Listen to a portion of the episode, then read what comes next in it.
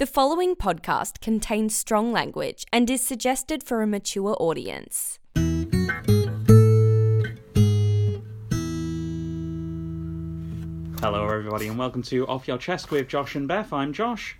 And I'm Beth. Hi Beth, how are you today? I am good, thank you. How are you? I'm sweaty. It's very warm, very muggy today. A lot of muggy in the air. I haven't been outside. I've avoided it as much as possible. Done quite well. That's understandable. I had an hour walk to work this morning, and because of the amazing bus system in Leeds, I had an hour and 45-minute bus ride home. So that's fun, isn't it? I'm sorry. Everything. It's sucks, okay. You're not first Leeds. True. Yeah. No, I'm not. That is true. Yes.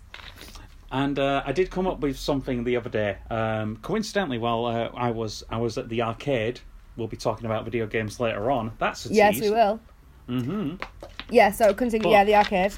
So we're at the arcade. Obviously, very muggy at Arcade Club at the moment. Yeah, it's very. It's like you gotta find the air conditioning, and you gotta like give yourself 5 minutes. Yeah. Yeah. So. You've met Charlotte, my fiancée, before. You've noticed that she's... You might have noticed two very prominent things about her. And she was mentioning to me that area underneath those was very moist from perspiration. And she called it underboob sweat. But I think we should call it tit pits. Like armpits. For your tit pits. I will say when it gets to this time of year, I do when I'm doing. Did my device just try and talk to me? Sorry. When I mean, sometimes it just like starts saying things, and I get yeah, right. So I think they're getting sentient and taking over. So yeah, when it gets to this time of year, I tend to of a morning I get my deodorant, I do my pits, and I always do under my boob as well. Under my boob, I've got two under my boobs. I do under them as well because I know. I'm preparing. Yeah. I get back. That's where I get. Do a little spritz on there as well. I don't think my feet, just for everyone else, you know. Yours sounds like more of like a man zone thing. A man zone? Like, I feel like this is obviously a sweeping generalisation, but men tend to have... like more hairy backs than women and sort of like more hair on the feet than women. Not that women don't, women do, but it just tends to generally be less. So it sounds like that's more of like a man's zone thing. Well, you've seen my hairline, Beth. You can see that's receding like God knows what. So you're correct in your assumption that I have a hairy back. You're right, and it's awful. I hate it. I hate it so much. I think like that's a common thing with guys. Like I've had quite a few guys like tell me that like they absolutely hate the hair on their backs. It's just like and swear word. Oh, a cheeky word. The bugger with it is, it's like I can't reach all of it, so there's just clumps there, and it's like, yeah, can't do much about that. Sorry. I won't name any names because it's not fair, but someone that I know, I'll bleep that. Someone that I know tried to get rid of like the hair on their back by putting like the Veet like cream on. Oh yeah. Like years and years ago, and all that happened was it really really irritated them, and then they got covered in spots. So basically like the spots just took over where the hair was. Oh right, okay. Did the hair go though? I think it did, but they said that they hated it. But at what cost? Yeah, it was like it was itchy and it was coming back and stuff, and it was like it wasn't worth it. We found one that is what's it called? It's got something. It's called like Woo Woo or something. It's it's like a hypoallergenic vegan one that is like for designed specifically for sensitive skin in sensitive areas. Oh. Yeah, and is that why it's called Woo Woo? Because it's for your woo woo. Yeah, pretty much. And there's a big like stylized vagina on the actual tube itself. But yeah, check them out. Anyway, I appreciate a stylized vagina. Hey, graffiti would be more interesting, wouldn't it? If we had more stylized vaginas, we'd see less crudely drawn penises on maths textbooks and the like. I think we should start a revolution where we all start drawing vaginas instead, because we're also, everyone's all about drawing a penis. Mm. But, you know, let's get more out there. There's more than just a penis around in the world. Yeah, there's all sorts of fun genitals. That's my 2 cents. Yeah. There's more than just penis. What a hill to die on. But I will die on that hill. Mm. But anyway, Beth, what media have you been out and about watching and that? Do you know what? It's a really good question, and I've not even thought about what I've been watching recently. Because I remember watching something really, really good, and we were like, oh, that was amazing. The new Ghostbusters, really good. Really, really, really good. Afterlife, the one with Paul Rudd? Yes, it's so good. Now, you see, the thing about that was, I watched, like, the trailers for it. I watched, like, 2 trailers for it. One of them voluntarily, one of them it came on at the cinema. Was it at the cinema? I can't remember where I saw it. It might have been YouTube, wherever it was. And basically, it didn't look like comedy. And I remember one thing about Ghostbusters, and that was, it's a comedy. And it looks like some sort of, like, weird family E.T. action film or something. No, it is... It's a comedy, and it's just it's great. Like, bearing in mind that I don't have necessarily the nostalgia that some other people have. Like, I was never really that into Ghostbusters. I enjoyed it for what it was, but I never really was, like, into the fandom. Whereas, that for me, that's Back to the Future. Whereas for Lewis, he's, like, all about Ghostbusters. That is his big nostalgia thing. So I was interested in seeing his thoughts on it after he's watched it, and he absolutely loved it. He was like, it's the best, you know, like... sequel kind of thing. The best since the original. Yeah, it's like they could not have done it any better. It was very impressive. And then me, as someone who, you know, has seen the other ones and was like, oh yeah, they're okay, I was like, I really enjoyed that, thoroughly enjoyed it. So yeah, I definitely would recommend it. I think you'd enjoy it. I think I will give it a watch on that recommendation, to be honest with you, because I would tell you if it was rubbish. Yeah, no, that's good, and I appreciate your honesty. What was the Ghostbusters with the women? What was that? Was it just called Ghostbusters? It was just called Ghostbusters, yeah. I didn't watch that one. It wasn't nothing to do with the fact that it was women. It just didn't look interesting. It was okay. Yeah. It suffered because it was Ghostbusters. You know what I mean? Because it had all that brand recognition, and also it was just like, Bill Murray's here for his cameo. Here's someone else. Dan Aykroyd for his cameo, you know, and he said, I ain't afraid of no ghosts, and it's just like, oh, cool. But no, it was okay. I will tell you, there is cameos, obviously, in the new one, but... Is cameo in it? There's... What? Is cameo in it? Cameo? There's not a person called Cameo in it, no. Oh, that's a shame.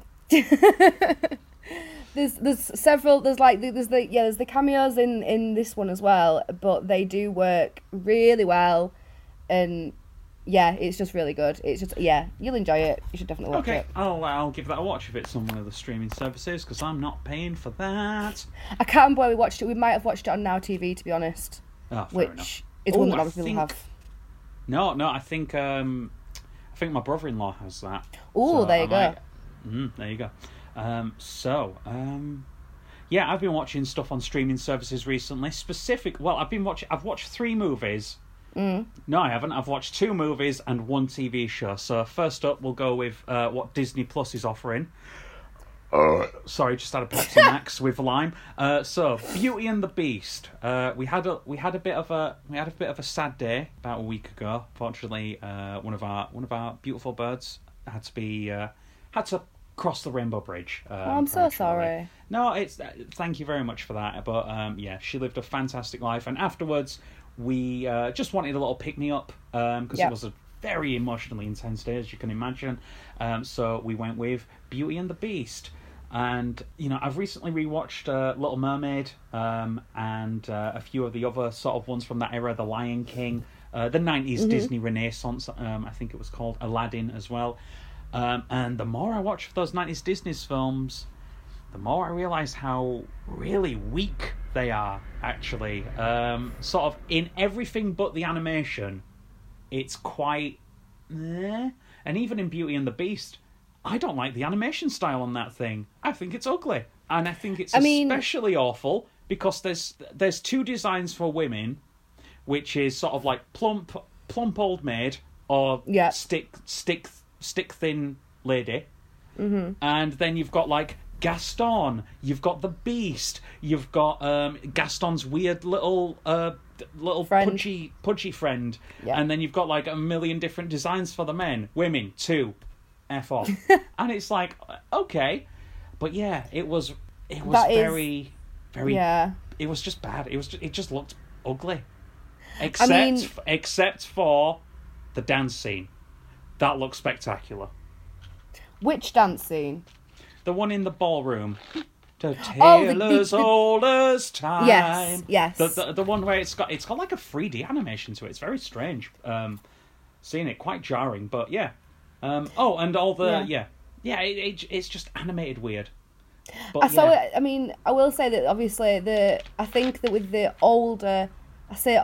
Renaissance sort of, well, the older and the Renaissance sort of period of Disney movies. Mm.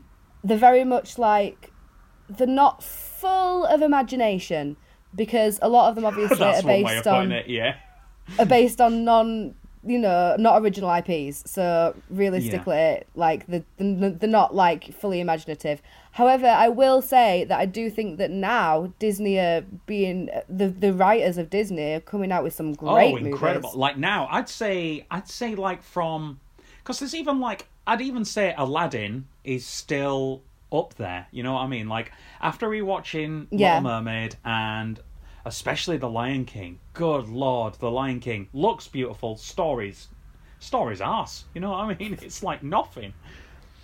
It's like Hamlet. There's not. Yeah, but it's like there's what? It's just nothing. You know what I mean? It's like, but yeah, I think it's Hamlet without the nuance. Yeah. Anyway, that's my Disney rant over. So, people who were animating films 30 years ago do better. Anyway, I actually saw a thing the other day, and I can't remember it word for word, but I'm gonna try and remember it. Yeah, there we go. Yeah, it said something like Disney movies like 30 years ago. So this person's parents have died, and now they've got to get through life without them. Nowadays, Disney movies, parents are still there, and we're basically dealing with how messed up they've made the child. Yeah. It's kind of how it is. I can see that. Because what is it? There's that, what's it called? Enchanto? Is that the one? Encanto, that's the one, where it's like, yes, the parents are there, but it's a problem. Yeah, exactly. And what was it? The Seeing Red as well? Yeah. Oh, Turning Red, that was it. That was all about, the mothers kind of messing children up. I will say, in terms of modern Disney movie missteps, Frozen 2, not good. No villain. Yeah. No villain. Where's the villain? Who's the bad guy? Who am I rooting for? So me and Lewis really enjoyed Frozen 1. And I loved it. I'm right there with you. Yeah, I enjoyed Frozen 2 more than he did, because But I think the reason why I enjoyed it is actually part of the reason why he didn't enjoy it. So we both were watching it and we were like, this looks like it's been, this whole story, everything, the musical numbers, everything seems like it's been written for a theatre. It looks like they want to put it on stage and that's their goal. And also, you can tell they're also chasing Let It Go too. So that obviously they're going to do. That was like Into the Unknown, I think. But I mean, I love the music in it. I think the music is actually really, really good. But it's not Disney movie good. It's musical good. Which makes sense, because it's Robert Lopez, who of course did Book of Mormon and Avenue Q, and I didn't know it was him. Oh, now you've learned a thing, haven't you? Yeah. It was Robert Lopez and the guys from South Park who did the Trey and Matt. Music. Yeah, Trey and Matt. They did Book of Mormon together. And then obviously Robert Lopez has, I think it was him and his wife who did the music for the original, if memory serves. But yeah. I didn't know that. But and I literally was reading a thing about him recently, because I went to go see Book of Mormon and there was like a write-up about him. So like, didn't know that. Did it mention that he's one of the very few entertainers who has got an EGOT? which is an Emmy, a Grammy, an Oscar, and a Tony. Yeah, very. I did read that, and I was like, wow, that's impressive. I think there's only about a dozen people alive who are in history who have ever done it, but yeah, it's just that's a big flex. The Avenue Q guy has that. Okay, fair enough. The guy who wrote "The Internet is for Porn" has an EGOT. Okay, fair enough. All for that, yeah. Mm-hmm. I think that he's not actually completed it until he's got a Nobel Peace Prize. Just saying. That's well, then it would be an EGOTen. An EGOTen. But that's because he got him. He got them all. See, exactly. Works. Yeah, dear. Hey, let me speaking of stuff that has got it. What's this segue? Come on, make it work. So it's an awful segue. I've watched also on Disney Plus. I watched the first episode of Ms. Marvel, which is the new superhero Marvel TV series. Of course, we had Hawkeye at Christmas. Yep. Black Widow for New Year. No. No, I don't know. But no, Ms. Marvel, it's new and it's based on the comic of the same name, which is fantastic. But this show is middle of the road.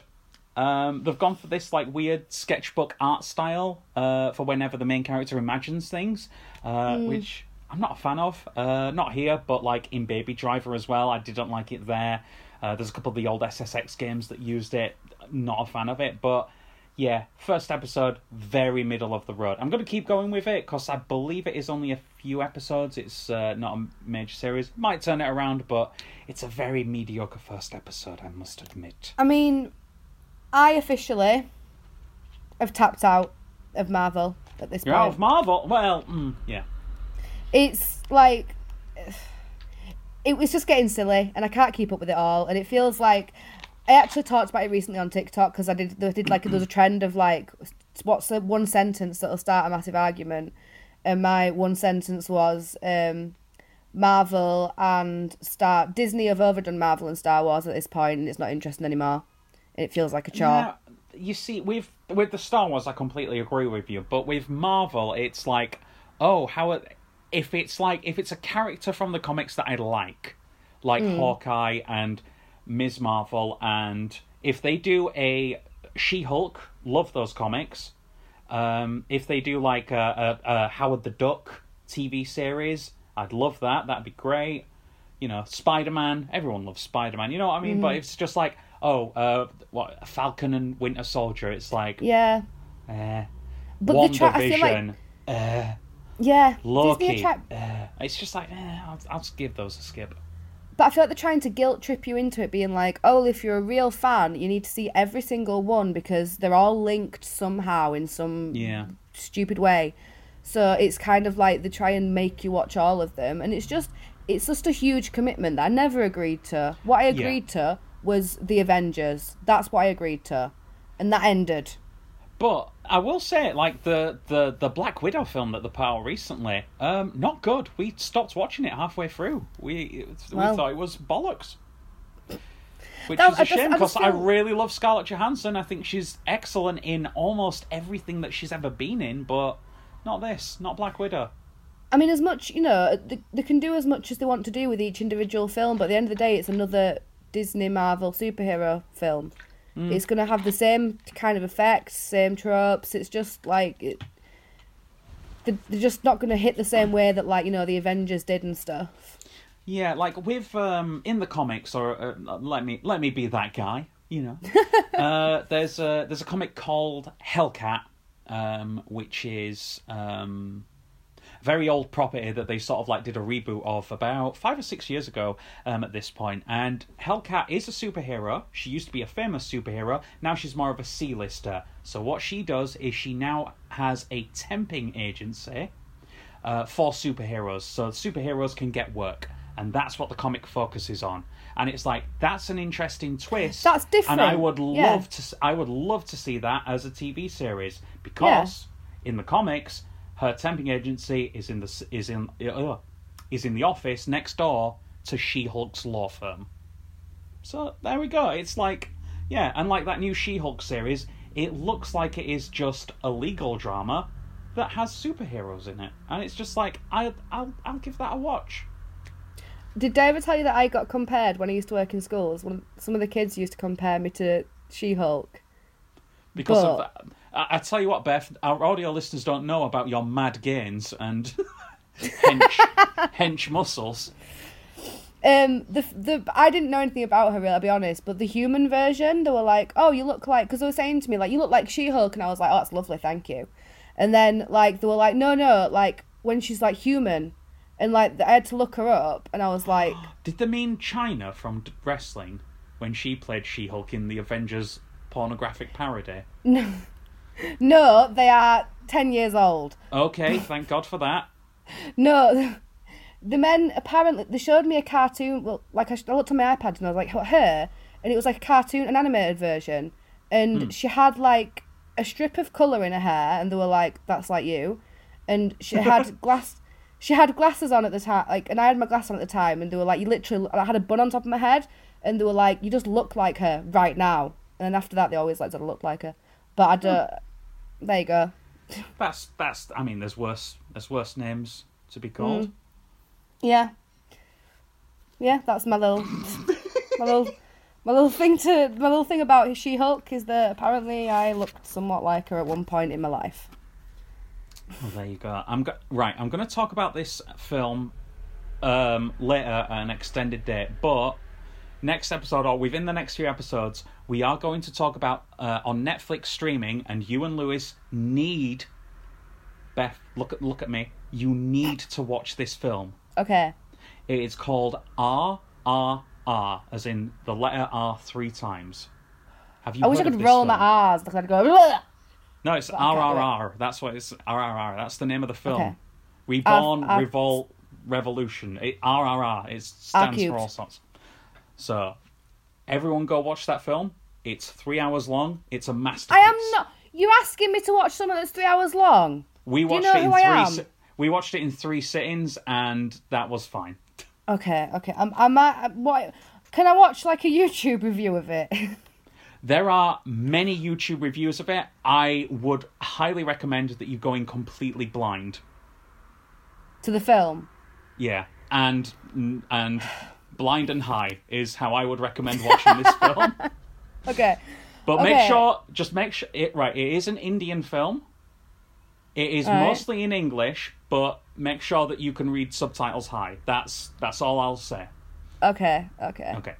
Dude, my tolerance, like, I can do anything. Like, I... Can you do a backflip? I probably could, if we're being honest. Oh, okay. There's more chance than I would doing it sober, anyway. Fair enough. There's one other thing I forgot to mention that we've been watching. Oh, yeah, we have... been powering through Westworld because it is Red Dead Redemption. It is Red Dead Redemption, but the interactive experience is the premise. Yeah, I've watched most of the first season of that show. Yeah. Yeah, so we've watched series 1, and then we've just started series 2. I think we're on episode 2 or 3 of series 2, and I just so good. Yeah, there was a bit during the first season because I watched it as it aired. As did the rest of The Office. We thought this was going to be the next Game of Thrones thing. That's what Lewis said that everyone was expecting.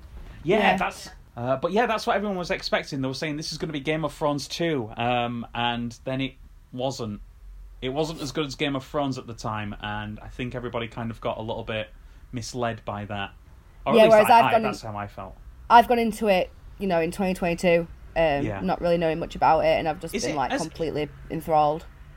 Are they still making new ones, or is it wrapped up now? Yeah, I think they're actually doing series... I think series 4 is sort of, being released now. Oh, right, okay. I think it's airing now kind of thing, so yeah. I'm really enjoying it, and, I can only watch sort of 1 or 2 a day because it's one of those things where it is just so plot-heavy and, you have to be, watching everything. But yeah. I think as someone who absolutely adored playing Red Dead Redemption 2... it's just getting me right in that area, in that spot of my heart. Yeah, you're on about westerns, aren't you? Well, specifically Red Dead Redemption. Okay. Well, I mean, if you want to talk westerns, we can talk westerns all day. I love westerns. There's this really good one called The Good, the Bad, and the Weird. It's a South Korean one from about 15 years ago. It's excellent. I don't think I've ever watched a western, I'll be honest. Beth, you need to watch a western. Unforgiven. Oh, my goodness me. Fistful of Dollars. Oh. So everyone says Good, the Bad, and the Ugly, but I think that goes on for too long, to be honest with you. But yeah. Yeah, well, okay, I promise that I will try and watch an actual western. I would go with A Fistful of Dollars. Okay, I'll look out for that. But yeah, I have... Have you just seen the same thing that I've seen? Yeah, that we've only got 10 minutes left because we're really, really cheap. Yes, I'm sorry, it costs money to host this podcast, so we can't afford the proper Zoom account. But it doesn't usually. Okay. It only does it now and again when it feels like it. I know, right? It's odd. This is annoying because it's been so long since we've recorded. I've got quite a lot of crap to get. And we've not even got. Look at my notes, Josh. We've not even got to my game notes. Right. Okay. Shall we just? Right. Okay. I'll just speed fun. The last speed thing that I'm talking about, which is the tower. No, it's not called that. It's called Tower Force. It's so memorable, you know. Which is an audio drama podcast. If you like stuff that is set in the Pacific Northwest with weird vibes, Gravity Falls, you will like this at the very beginning. It really takes a dip at the end of the first season, but it follows a gentleman called Mike, who's a guy who takes a 3-month job in a remote Firewatch tower. This is the game Firewatch. No, it's not. No, it's because the only other person he has for company is another Firewatcher on the end of the radio, and things get weird. This is the game Firewatch. It's not. No, I've never heard of it. What are you talking about? This was recommended to me by a friend, and I said, "This sounds like the video game Firewatch," and he said, "No, it's not," and I was just like, "You're lying." I mean, everything you're saying is just like, "Yep, that's Firewatch." Yeah. A mystery unfolds, like in Firewatch. Yeah. Video game. Yeah, the video game. Yeah, but no, it is quite an interesting little audio drama, and it's been a very long time since I've listened to audio dramas. So yeah. Give that a listen. Games. Let's talk about. You listened to Archers? The Archers. No, the last one I listened to was a great little one. Actually, it was called. Oh, what's it called? CBS Mystery Radio Theatre, which is Radio Theatre. Yeah, exactly. Yes. It's audio dramas from like the 30s to the 50s even. That they've brought out on podcasts, and they are fantastic. It's just like, boom, 45 minutes, everybody talks like this, tuts. Then it's great. Amazing. It's genuinely fantastic. So I do love a good audio drama. Cool. We're Alive. That was the first one I fell in love with. Anyway, video games. This is your segment. You can throw it over to me when you've done talking. You've said it's my segment. I've got about 3 minutes. No, we'll go over. It's fine. We can't go over. I'm limited in time. No, we can. We can make this as long as we want. No, literally we can't. We can just start another meeting, Beth. Oh, right, okay. All right. Our time is running out. Hey, do you remember Skype? Do you remember how we didn't have this with Skype? I remember. And that was Skype. Fine for years. And then the pandemic happens, Zoom rises, Skype goes by the wayside. What's that about? Anyway, Beth, video games. Right, so I started making... Right, here, listen. Was something funny to you? Yeah. I started making notes while I was watching the Bethesda Xbox Expo. Yes. Because I was all about it, and because we have Xbox Game Pass, obviously, I was just like, tell me everything I can play, come at me. And I have thoughts. Some good thoughts, some bad thoughts, some okay thoughts. So, have you had a look at the games that they've announced? Yes. Cool. Right. So, I'm gonna go for my sort of highlights that I want to talk about. So, I'll go into more detail about all this later in another episode, when probably. But right now, I just want to go through some main thoughts. Okay, so Redfall. This looked amazing. in principle, but I don't. So basically, it's a vampire sort of first person shooter kind of thing, but they have very clearly made it Fortnite style. So in the way that all of the art style is Fortnite, the character design is Fortnite, which really sucks because the actual game sounded amazing. What? Oh, sucks. The main character, the protagonist, she was sort of narrating it, like narrating the what do you call them, like the preview, and she was such a good character, and I really, really enjoyed her gun that she had as well. She'd like decorate it all and put stickers on it. It just looked super cool, and yeah, it was all about vampires and stuff. But then it has the Fortnite art style, which completely takes me out of the immersion that they could have given me, and they could have 100% gone more horror, because why would you not go more horror? But it's vampires, isn't it? So it's just like, why would you go with like the cartoony Fortnite like. Even before that, Time Splitters. Let's go back to where it all began. You know what I mean? Like the Time Splitters art style for it. It's just it takes away from it. I mean, it would have. I was really excited for it, and then it just feels like they're trying to pull in all the Fortnite players who didn't really play much before Fortnite, and trying to get them into other games, which I understand, but you're not. It's a noble cause, but But you're not really catering for everyone else then. And it's a shame because it sounded like it would be a really good game. So that was that. For Elder Scrolls Online, High Isle. So that's a new thing they have. Is Elder Scrolls Online still going? That was the biggest news for me, that's still around. So they've announced an expansion, I guess, or like whatever that you do when they release new things. Called expansion, High Isle. And I had one note about it. Sounds like my kind of isle. I had one note about it. It needed more pirates because they made it look like it was High Isle. It was meant to be like, it looked like it was going to be a sea thing. Like high seas, yeah. Yeah, and there was no pirates. So that was my one note, needed more pirates. There we go. That's not for every game, though, to be fair. Yeah, pretty much. More and then I had a similar thing for, so they've released another thing for Fallout 76. Which I again blows my mind that's still that they are still beating that decrepit horse. Rigor mortis is set in It's ash essentially. But they put so much money into the original marketing of Fallout 76. They have they are trying so hard to make it work. But yes, they've added a new bit called the pit. My two notes were. Graphics currently look okay. And then my second note was basically just more Fallout in. That's it.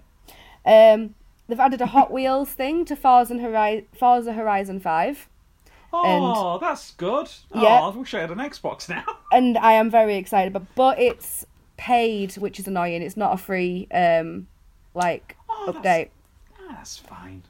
But it looks super, super fun. Yeah, what else did I make? So I've made a lot of notes when I'm trying to choose. Right, Minecraft. Let's talk about Minecraft. Okay. Yeah, so the way that the preview started was it was like from the creators of Minecraft, and me and Lewis were like, oh, this is really, really cool. They're doing something new. They've got a new IP. This is awesome. No. And then we were watching it sort of play out, and we were like, okay, so far Minecraft. Yeah, and basically... to make a long story short, they've just done a action strategy version of Minecraft, and my thoughts on that are they are really, really late doing this. They've already had. I mean, there's the Telltale, version, which was like a story. And obviously they didn't want to do that then, so they gave it over to Telltale to do, and now I'm guessing they're kind of probably losing some players in Minecraft. It's not quite as big as it was, so they're like, oh, we better do something. The thing with Minecraft is it is like there's no question about it, it is the best selling video game of all time. It sold 200 million copies. It's okay, but it's insane. It's insane how many people have played Minecraft. But if you're adding the action strategy or the story mode or the dungeons, the little, like, explorer thing that they had, like, a couple of years ago, it's like, who's this for? Who are they roping in? You know what I mean? They've got everyone. Yeah. They've got everyone. I mean, they don't have me. I've tried and played it and I was bored. Did you pay for it? I think I might have, actually, yeah. They've got you. That's it. That's all they care about. Yeah, yeah. Like, unless they, like... Here's my Minecraft prediction, okay? Yeah. Probably in about 5 or 6 years, we're probably going to see, like, less Minecraft updates, and it's just going to go dark for a while, and then we're going to get Minecraft 2, and that'll be either the biggest game of all time or the biggest flop of all time. That's Josh's prediction. But it's just so lazy. It's true, yeah. We were so excited when we saw that they were doing, it was like from the creators of Minecraft, it was like, wow, a whole new IP, amazing. And no, it's not, they've not even tried to go away from Minecraft. It's the exact same setting, same characters. They did do a, back when it was Mojang and Notch was still the head of Mojang, when it was just a small team, they did do a new game that was, like, from the creators of Minecraft, which was a game that was called Scrolls, which was, I think it was like a Magic the Gathering type card game. But I think that it either didn't come out because there was some legal trouble with the guys who did Elder Scrolls, but obviously now with them, Bethesda and Microsoft being one and the same, probably not going to be an issue. But yeah, it's... Yeah, it's weird. It's weird. Just let them make not Minecraft. That'd be nice, wouldn't it? You know, that's the thing. It's just because even if they made the Scrolls as card game, it wouldn't surprise me if that was somehow linked in the same way that, you know, like, card games do get linked to games. It's like an add-on thing, like, you can do. Oh, what's it called? Gwent and Witcher. Yeah. It wouldn't surprise me if it was somehow linked to Minecraft, but also it's not very adventurous of them to make a card game. Not really. Yeah. To say that they've got, like, pretty much a blank check to do anything. Yeah. It's like... Plus, like, even if they did make a new game, it's just like, if there's, like, resource mining in the new game, I'm out, because I am done with that. I'm so done. It's just like, oh, we've got resourcing and a crafting system. Get out of here. I don't care anymore. Yeah. So I was disappointed because it just felt like that could have been a really exciting announcement, and it wasn't. But there we go. There's a new game coming out, and me and Lewis. So literally, I'll show you. I literally wrote down No Man's Sky and then crossed it out because we were confident that it was no. We were confident it was No Man's Sky. Which is apparently a really good game now, so you should check it out. It is. I played it fairly recently, and I really enjoyed it. There you go. Yeah. Obviously, it didn't start out great, but it did not. It's become something that's actually a really good game, and I think if it had been released now, then they'd have had a lot of good press and stuff, but they released it a long time ago. I think the redemption arc of No Man's Sky is better publicity than... True, yeah. Yeah, releasing just a good game. Yeah. So I thought this was because the gameplay that it showed at first, I was like, okay, so it's No Man's Sky. This is just like, it's going to either be an update or it's going to be No Man's Sky 2. It wasn't. It was an entirely new game by entirely different people called Lightyear Frontier, and it looks like I will absolutely adore it. But I'll tell you I can tell you exactly what it is. It's Stardew Valley, but set in No Man's Sky. So Stardew Valley in space. And I'm not exaggerating, for some reason, the whole premise of it is that you are creating a farm in space, on a planet. But it looks really cool, and I really want to play it. So I loved Stardew Valley, so, like, yeah, I'm sure that I'll love it. So that interested me. Did I ask you, because I think you've mentioned this Stardew Valley, did I ask you who you chose as your husband or waifu? Me and Lewis played it 2-player, so we got married to each other. Oh, right. Oh, yes, you did mention that. Yeah. So we need to go back, actually, and have a kid, because I want to see what happens when we have a kid. I want to see if we can just put them to work on the farm. No. Oh, that's boring. Sorry, I just realised I spoiled that for you there. No, they're just sort of, like, stay in a crib. Oh, so it's a bit like when you have a dog there that just kind of runs around. You can tell you love it every day. Yeah, except you don't. Except it doesn't run around. It crawls around sometimes, but that's fun. Oh, I thought I'd be able to put it to work on farm. I'll be honest. Yeah, I'm sorry. I've taken the wind out of your sails there. Well, never mind, because you know I've got Lightyear Frontier coming out. Hey, hopefully Lightyear Frontier, you'll be able to put your kid to work. There you go. Boom. Right. Okay. Basically, I've skipped a lot of things in here because there was a huge amount of announcements for new games that were just every other first-person shooter. Yeah. They absolutely love that right now, and well, they always have, but they love it more than ever, apparently. No, and they didn't always love it.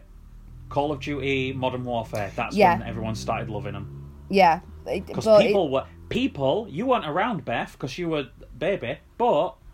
In like 2005 to about 2008, people were sick of first-person shooters, and then Modern Warfare comes out. It's just like, okay, this is everything now. Well, yeah, because I kind of feel like the big ones for me, if I try and think timeline, like chronologically, Doom, Big Gap, COD. Whoa, you missed Halo there, buddy. Oh yeah, but I've never been into Halo. Medal of Honor Frontline. Well, I'm sorry, I was never into Halo or any of that jazz. Yeah. I don't think I even particularly got into first-person shooters until fairly recently. Yeah, fair point. Yeah. No, like, I don't like. I've said it before. I'll say it 1,000 times. I don't like first-person games. I just the perspective is weird. I quite like it sometimes, but I don't like it to just like I don't enjoy COD. Like it bores me. Anyway, but I love like playing first person if I'm playing Fallout or whatever like that. So it's like it's different. Ugh. Oh, I'm sorry. Ugh. First person, don't like it. There's a new game coming out called Last Case of Benedict Fox, which is very Limbo-esque, and that looks very good. The Last Case of Benedict Fox. That sounds like a really cool detective game. What's that about? I think that's what it is. I think it's spooky, detective, Limbo-esque style gameplay. Okay. So a bit spooky, I'm not interested. Not spooky as in scary. Spooky as in like... I've seen Limbo. I've seen it. It's spooky. No. This looks like it's stylized to be spooky. So it's going for like the sort of like... Because I think they are meant to be sort of like an older detective, not an older detective, but like noir. Like Sherlock era type thing. So it's more that kind of like stylized spoops. Yeah. Okay, so As Dusk Falls, this was interesting. So this was described. So I've written down the quotes that were used by the developer when they were presenting it, they said it's a thought-provoking experience, and nothing. They've got nothing. What's this? And an emotional experience, and that's the thing. They've been describing it as an experience, and I think I'm unsure. So basically, it looks quite good. The style of it looks quite good. It's sort of like I don't think you'll like it based on what you've been saying, but it's sort of like I'm old. I don't like much. It's almost like they'll do the way that the cutscenes, if you will play out. Is it's kind of like frames. So do you know what I mean? Like so it'll go like frame by frame. So it's not you're not seeing the move. It's kind of like so it's like a jilted like. Like comic booky type thing, I guess, but like so you're not. Oh, okay. I can't describe it, but you'll know what I can't. I'm not sure what the style's called, but it looks realistic looking. What is the game called again? Sorry. As Dusk Falls. As Dusk Falls. You keep talking about it. I'm gonna look it up on Google. So from what I can gather from the preview of it, it looks like it's going to be this very story heavy thing. Experience. Yeah, experience. I wouldn't call it a game. From what I've said, from what I've seen of it, I think it would be an experience. It seems to be choice based, but they've never explicitly said that in the preview. But if it isn't choice based, I'll be honest, I struggle to see where the game is, the gameplay. it looks, because it kind of looks in some, it looks a bit like a graphic novel, like, you know, like you get graphic novel games. It kind of looks like that sometimes, and I get bored of them because there is no gameplay. When it is literally just guiding you through. Beth, you surprised me with that because, I mean, Life is Strange is basically just, I mean, you know, that's a very narrative-heavy game that just has some time puzzles in it, you know? Oh, no, I love narrative-heavy games because, like, Life is Strange, you can wander around and you explore, and that's what I love. I love all the little details, little hidden things. I love being able to explore narrative games.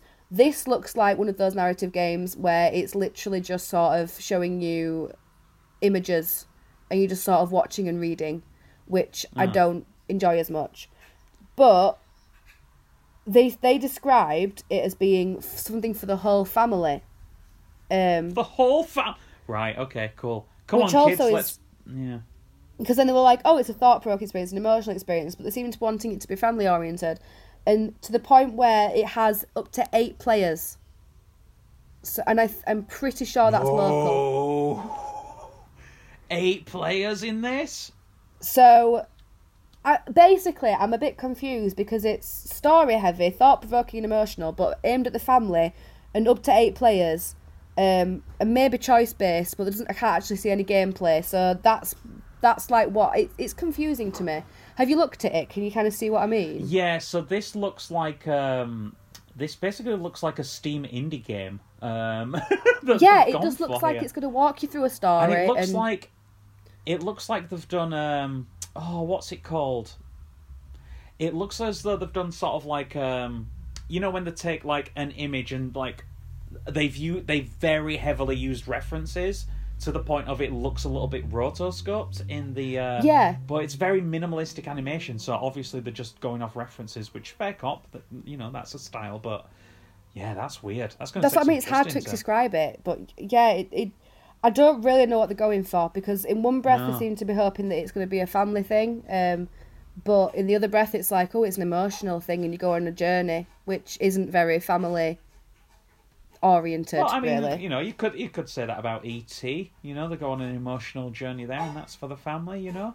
Yeah, but in E.T., you don't. In a video game, you know. Yeah, your kids. If you're sitting down with your kids to play a video game, they're not going to want to watch a story play out that they can't do anything with. What do they want? They want Minecraft. That's what they want. They do.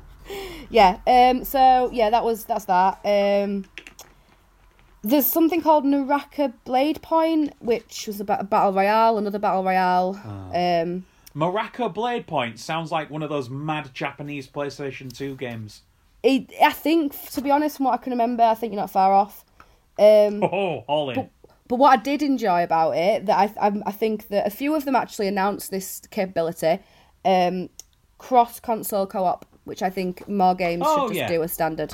There's one called, a new game coming out called Pentanent. I think I've written that properly. I think I've heard about this one, yeah. It's beautiful art style. It looks really good. It looks like the Bayeux Tapestry. And that is it's a narrative adventure by Obsidian Games, and yeah, it just looks beautiful. I love the fact that it's such a different art style. It's literally the whole game is a tapestry, and I think that's really, really, really cool. I think there is Beth, there's one on Game Pass that I've just remembered. And the whole thing is, it's like a 4-hour like adventure game, but it's all. I'm gonna put the name of it in the show notes, and I'll send you the name of it. I need to look it up, but it looks like all Renaissance painting. It looks like Renaissance paintings, and they've done like a comedic adventure game in it. When you tell me, I might have seen it, but yeah, I can't remember the name of it off the top of my head. Sorry, it isn't like Yes, Your Highness, whatever it is it? Or whatever that thing. It's not that you're thinking of. No, I don't, it doesn't sound like that. But yeah, no, from what you've said, it's... did you say it was Obsidian who's making it? Yes, it is. After this, they're going to be known for, like, doing really good games in different art styles, because, of course, we've got the 2 South Park RPGs from those guys as well. Did they do that as well? Because me and Lewis were trying to work out what Obsidian had done. Yeah, it was, what was it? The Stick of Truth and the Fractured Butthole? We literally just finished playing the story of Fractured Butthole yesterday. We've been playing it for a long time. Yeah, and like, I haven't played it myself, but from all the trailers and everything I've seen of it, looks just like the show, doesn't it?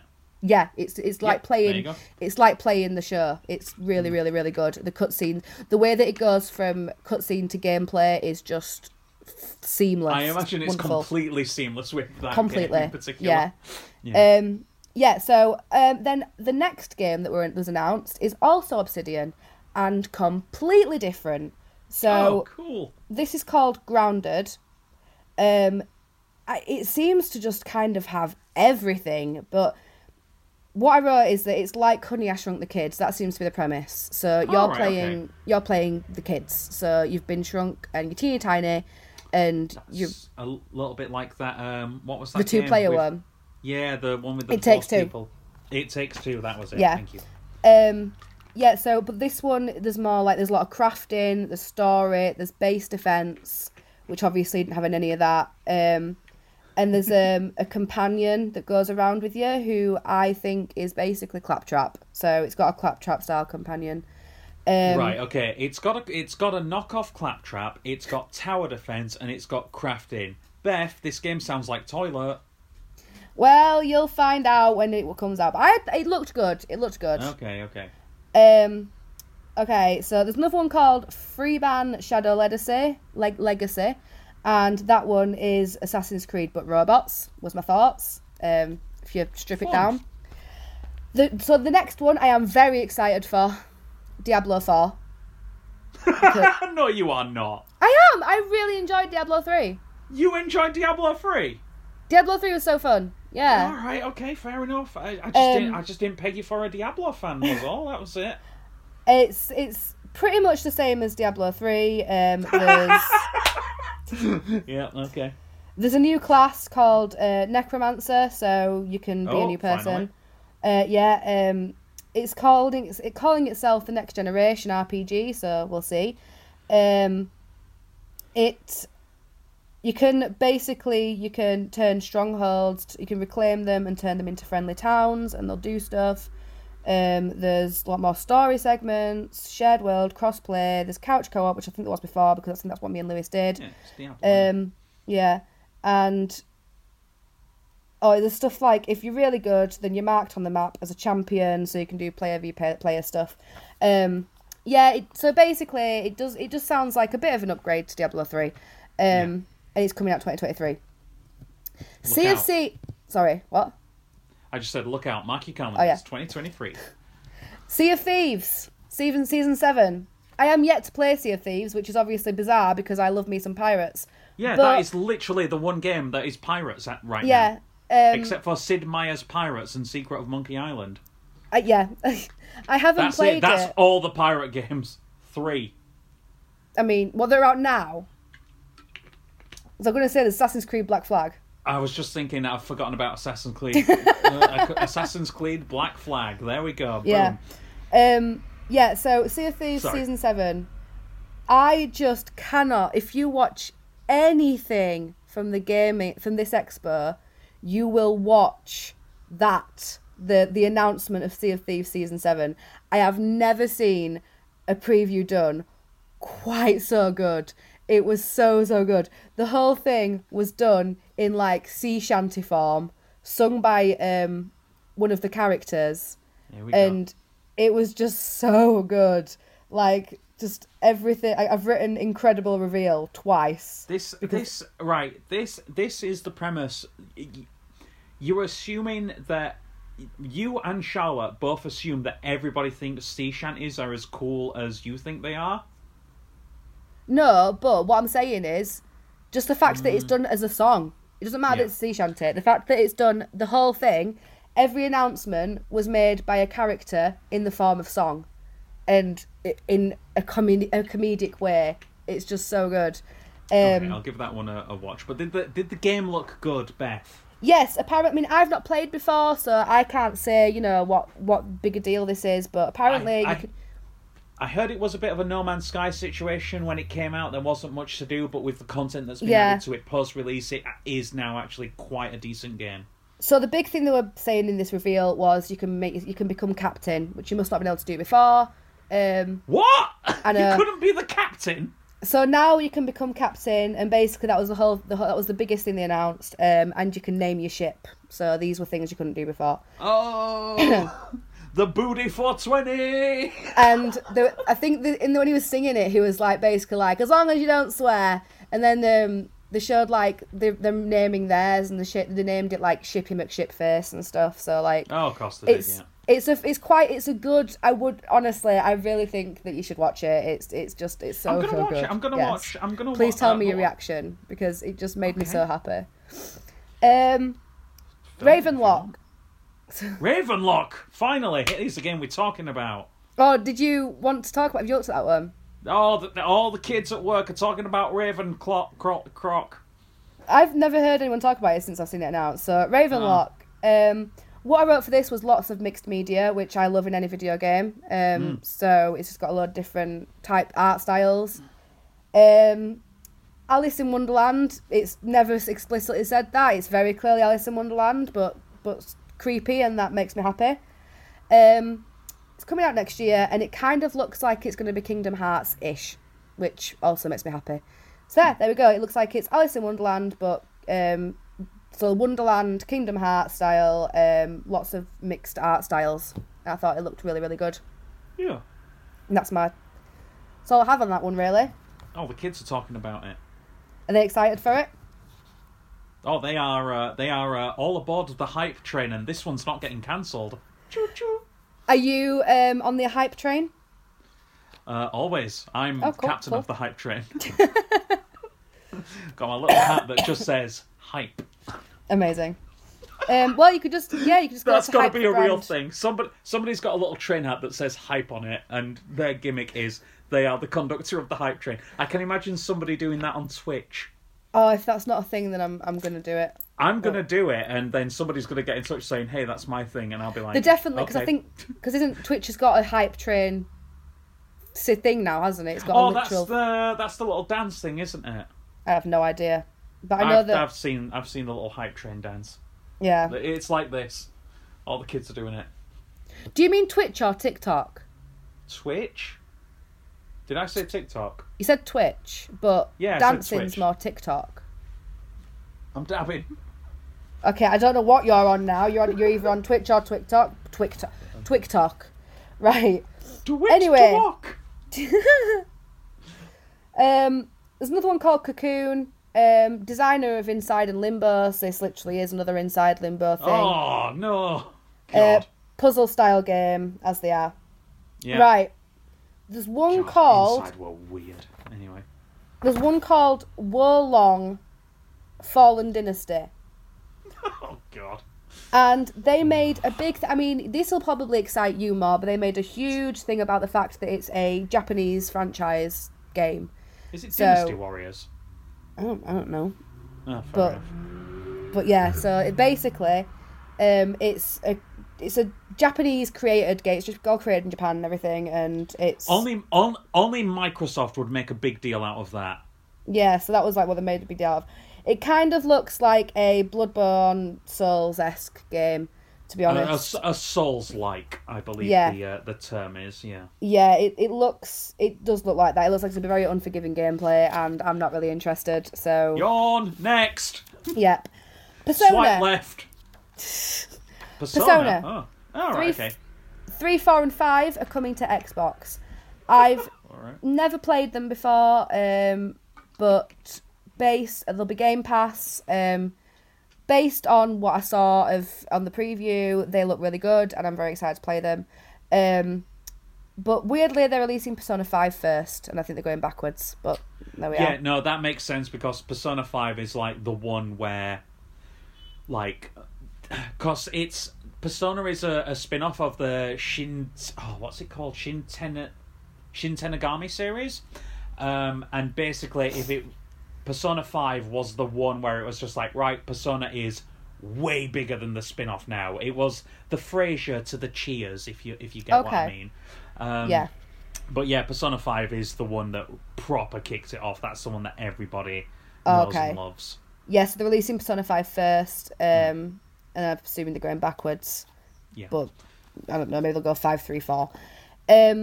Okay, the next thing I've written down is, so we're now at the end, so basically we're on to, the next thing is the penultimate thing they announced, and then after that we go on to the final thing they talked about. Which will be a big one, so look forward to that.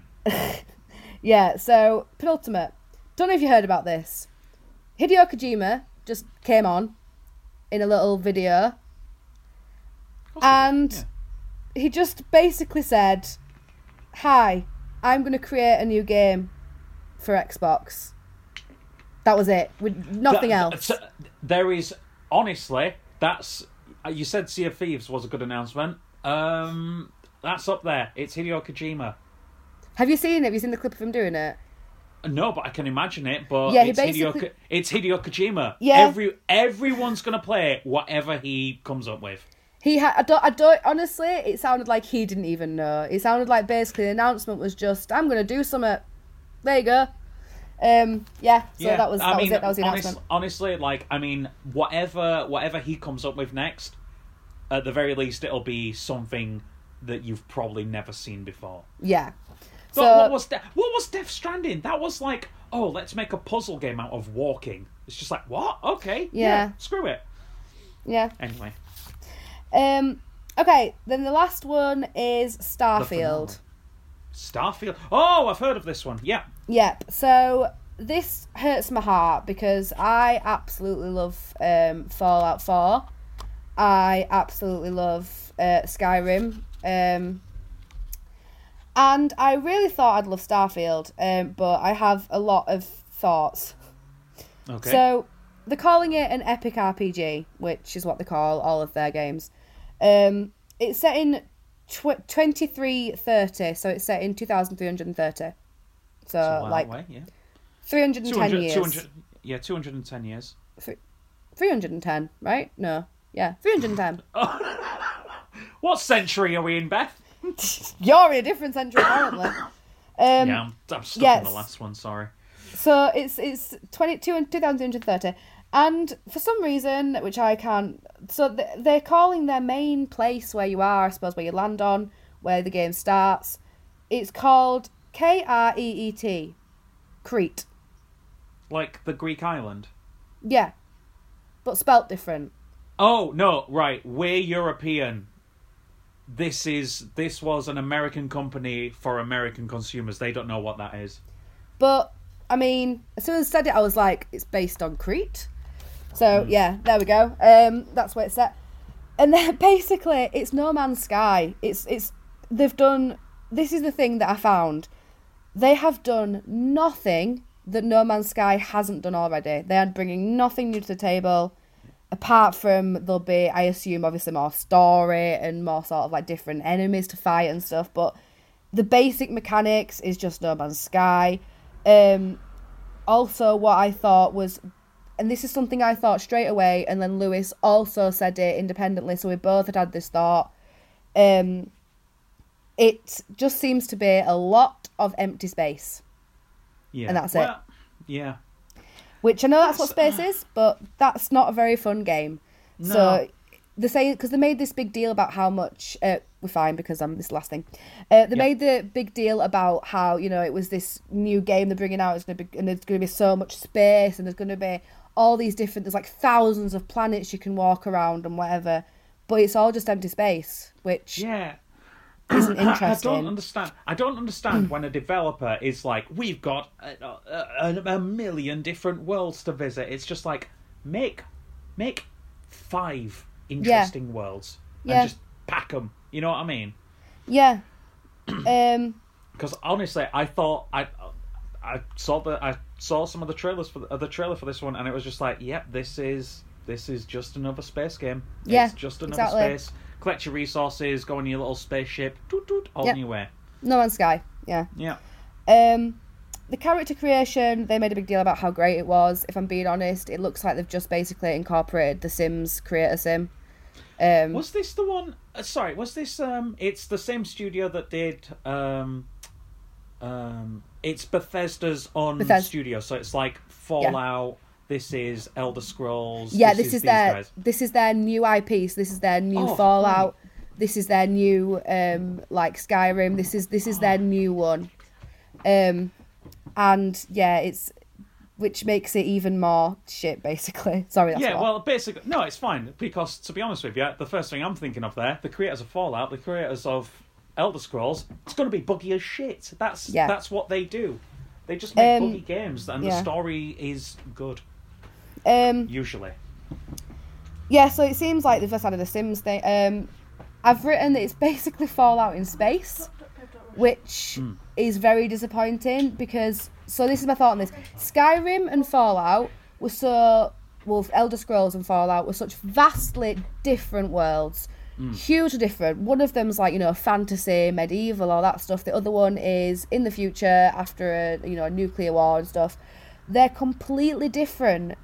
And it really sucks that they've basically thought, okay, for our next original IP, we're going to go with future again. Again, yeah. Yeah, they've already done that with Fallout. They could have done something. There's already so many space games. There's already No Man's Sky. They could have done so many... They could have just done something complete. They could have thought of any weird thing in their head. They could have done a steampunk world. They could have done it in space. Could have done a Western. Like Fallout is pretty much a Western in a post-apocalyptic wasteland, There's a lot of things they could have still had it in space, but all the different planets could have been, because they've made it realistic. Didn't need to be realistic.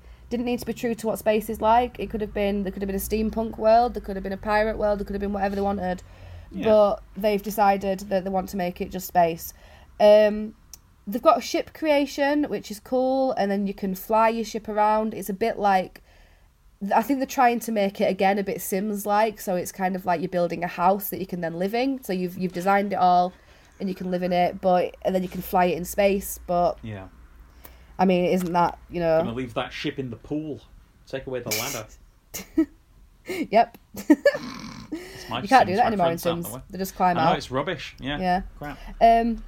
At the moment, the portions in space, so basically they made this big thing about how you can get a ship and you can go up and you can have space battles a la Star Wars, so you're shooting over ships and stuff.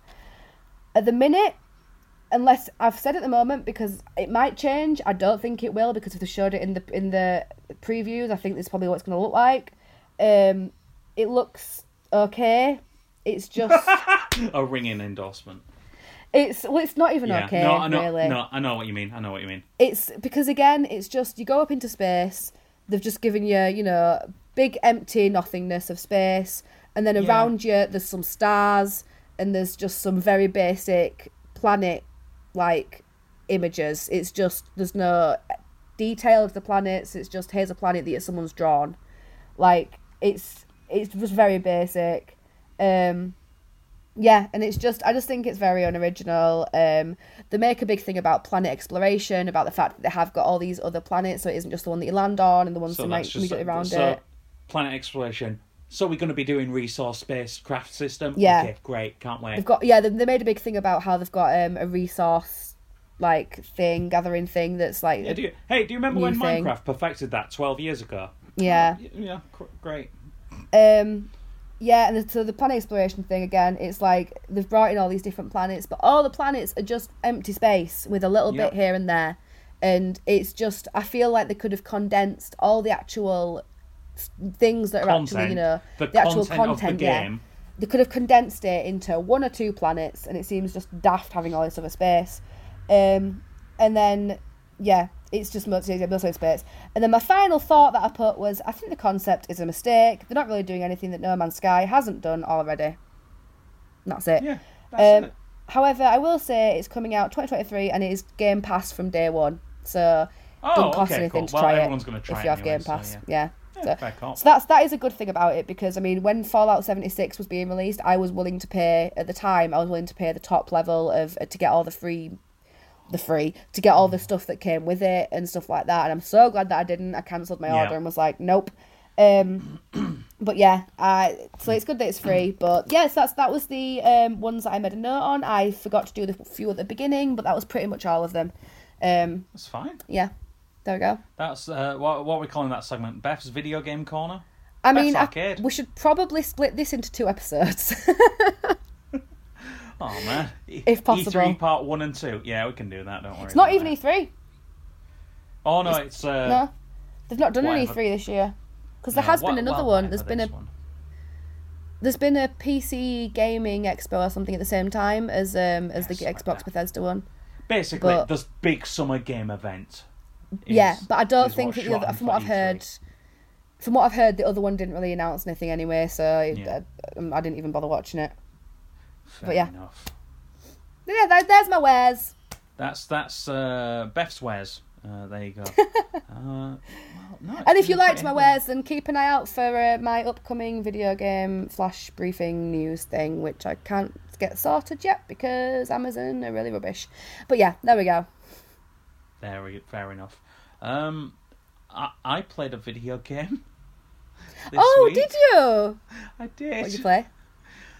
Okay, this is a vested interest to you specifically because because I mentioned I went to Arcade Club recently.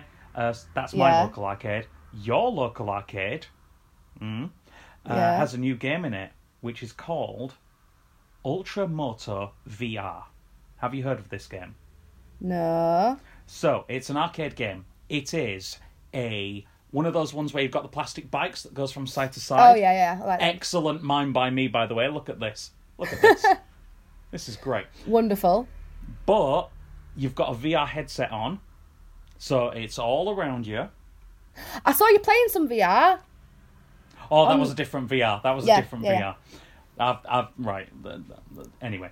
So, basically, you've got that. You've got your VR on. The platform moves, and it maps it to the actual movement of the bicycle. So, like, you start the race by going out the back of an aeroplane, and then you get that sinking feeling that you get on a roller coaster where it's just like weightlessness, and then boom, and you get the wind. There's a wind machine as well, so you get. I really want to try it. That sounds so fun. So yeah, it might make Lewis sick because he gets very motion sick and he can't do VR, but I'm all about it.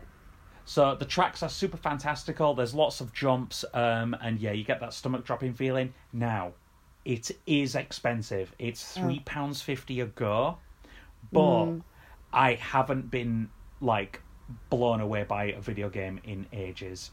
So yeah, go do that. Do that at your local arcade. Yours specifically, Beth.